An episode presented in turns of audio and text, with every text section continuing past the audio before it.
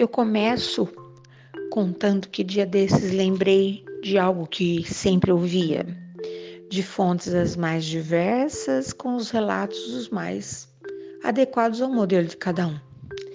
Que a pessoa olhou para o, o quintal do vizinho. A gente tem esse costume às vezes, né? Pois é. Hoje não dá mais, os muros são tão altos, mas enfim.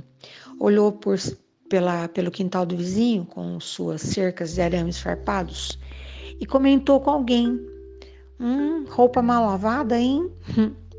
Os lençóis estavam balançando ao vento e a pessoa que estava do lado, que havia emprestado os ouvidos, extremamente sensata e corajosa, disse: Preste atenção. Abriu a janela, disse: As roupas estão bem lavadas. O que precisa ser bem lavado são seus, suas vidraças. Lembrei disso. Por que, que eu lembrei disso? Porque eu tirei um tempo desses dias agora para dar um jeito nos vidros aqui de casa. Muito vidro. Quando a gente faz um projeto, a gente imagina, eu me imaginei, uma casa clara, com muito vidro, com sol, com tudo, né? De repente, se chove forte, eu tenho medo porque a claridade é, o relâmpago praticamente pousa na mesa de casa, na cama de casa. Ai, pelos vidros que eu sonhei tanto, desejei tanto, também eu vejo os galhos das árvores dançando a dança louca do vento, que eu nunca sei onde é que está guardado, quando não está ventando. Hoje não está ventando, que manhã mais maravilhosa, que tarde linda, que dia lindo. Pois é, mas havia que se limpar os vidros. A princípio eram apenas uh, vidros grandes, lindos.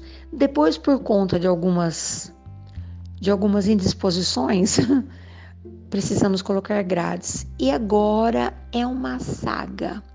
Para limpar os vidros é preciso muito cuidado, porque as mãos não aguentam, né? Então passa por um vão, passa por outro vão e passa por outro vão. Enfim, mas enquanto eu estava ali nessa tarefa, eu me lembrei, eu recebi um convite dia desses para um evento que eu Fiquei surpresa, na verdade, né?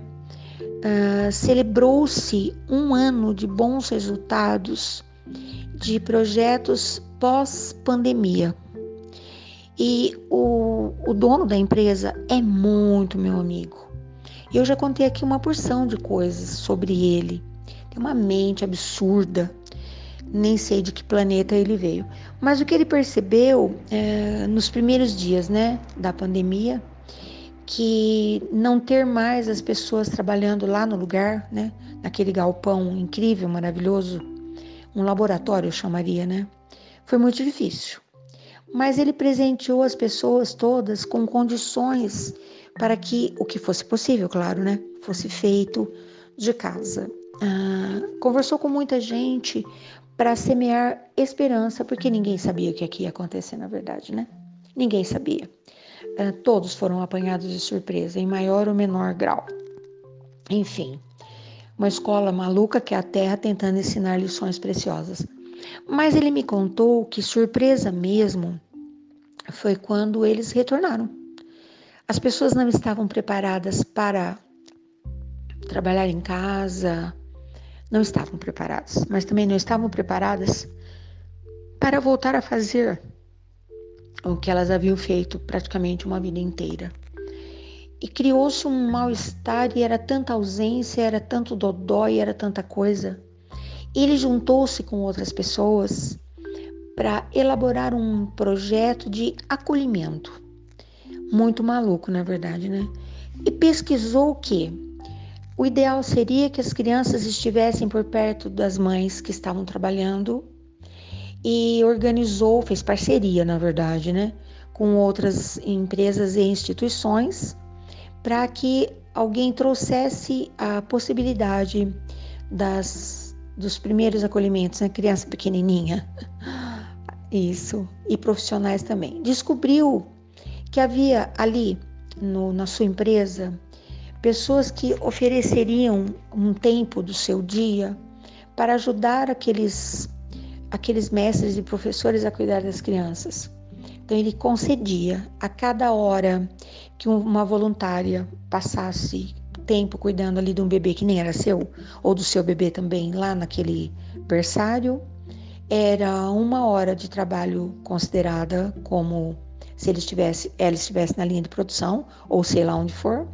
E a outra hora era uma hora bônus para ser depois negociada com. Ele não sabia direito o que, é que ele ia fazer com isso ainda.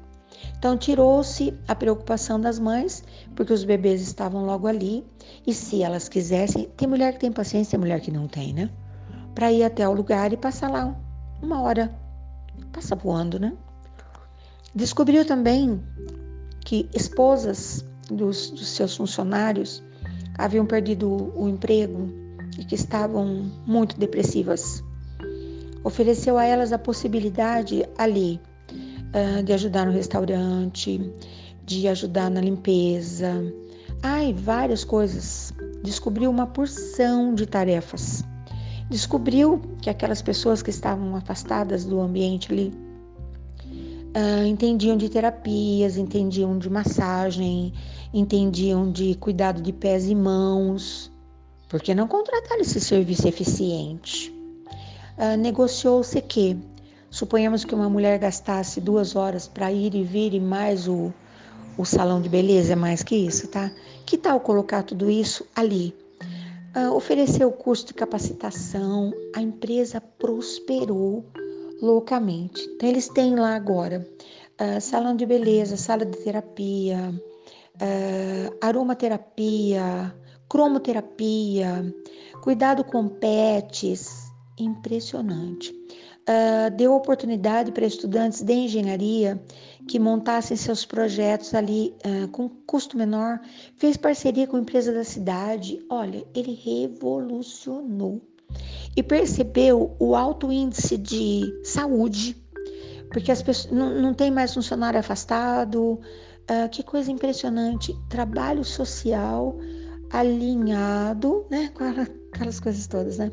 Percebeu que ele poderia colocar uh, mais aberturas para que a pessoa que estava trabalhando pudesse ver um pedaço do jardim, um pedaço da praça, um, olha, cada coisa linda.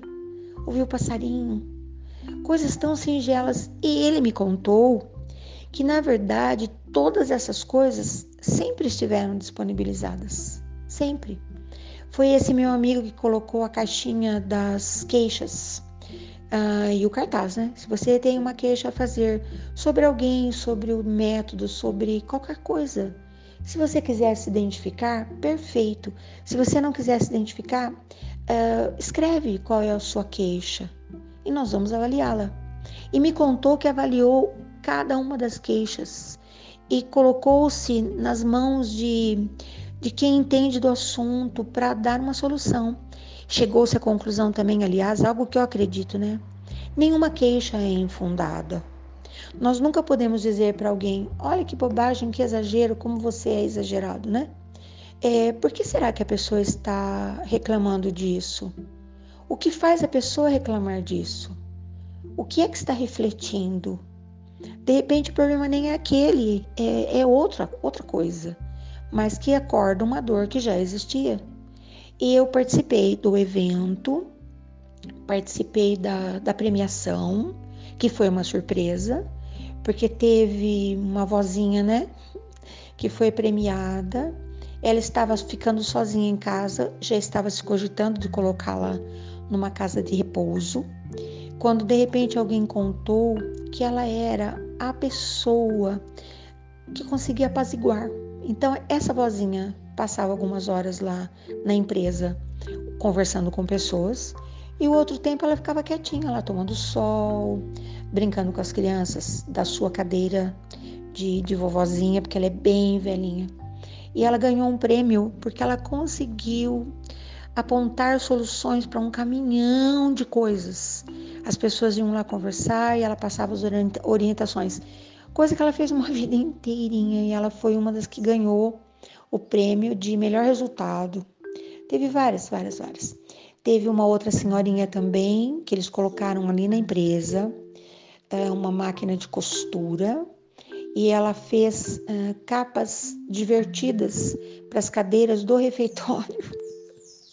Ela achava o refeitório muito sério. E eles, cada um levou um pouco de material e ela fez capas para os encostos das cadeiras. Muito divertida. Uh, teve uma, uma meninazinha também que se ofereceu para ajudar, né, no tempo que ela não estava, ela ficava sozinha em casa. E se ela podia ir para lá, ela ficava ali transitando uh, com os velhinhos, com as crianças, com e ela é uma, como é que eu vou falar, uma grafiteira e ela conseguiu fazer uns painéis com frases muito incríveis. Uma menina com cabeça boa, né? E espalhou-se pelos galpões antes tão sérios as frases dessa meninazinha. Então foi um momento que eu entendi.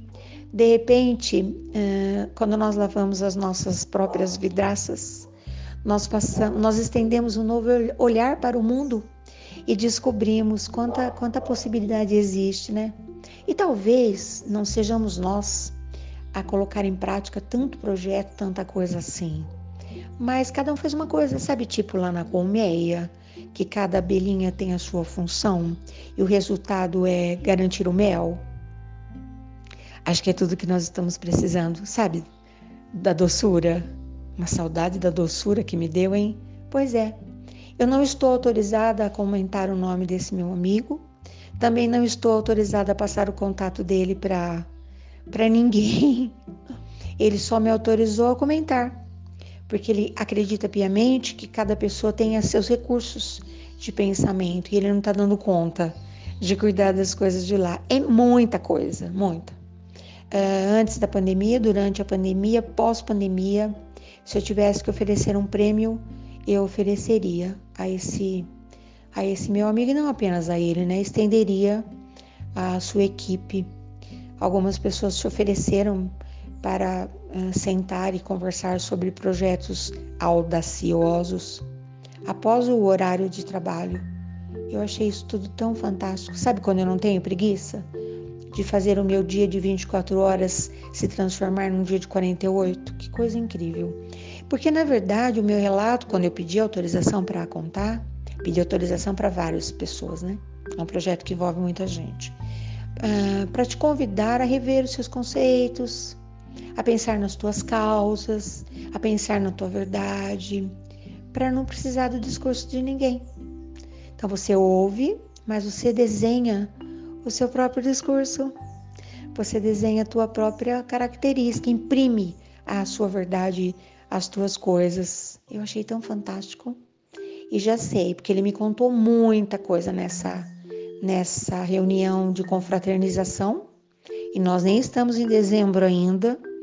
E eu vou me organizar com calma para contar outras coisas por aqui. Acho de total interesse público, altamente motivadores. Estou te convidando para botar sua cachola para pensar, porque eu já botei a minha aqui toda cheia de pilha, de bateria e de gás novo. Bom dia, boa tarde, boa noite, não importa que dia é hoje, não importa que horas são. Eu te garanto, a hora é agora. O tempo é hoje. Até. Como eu sei que tem uma amiga que adora quando eu falo isso. Eu vou, mas eu volto.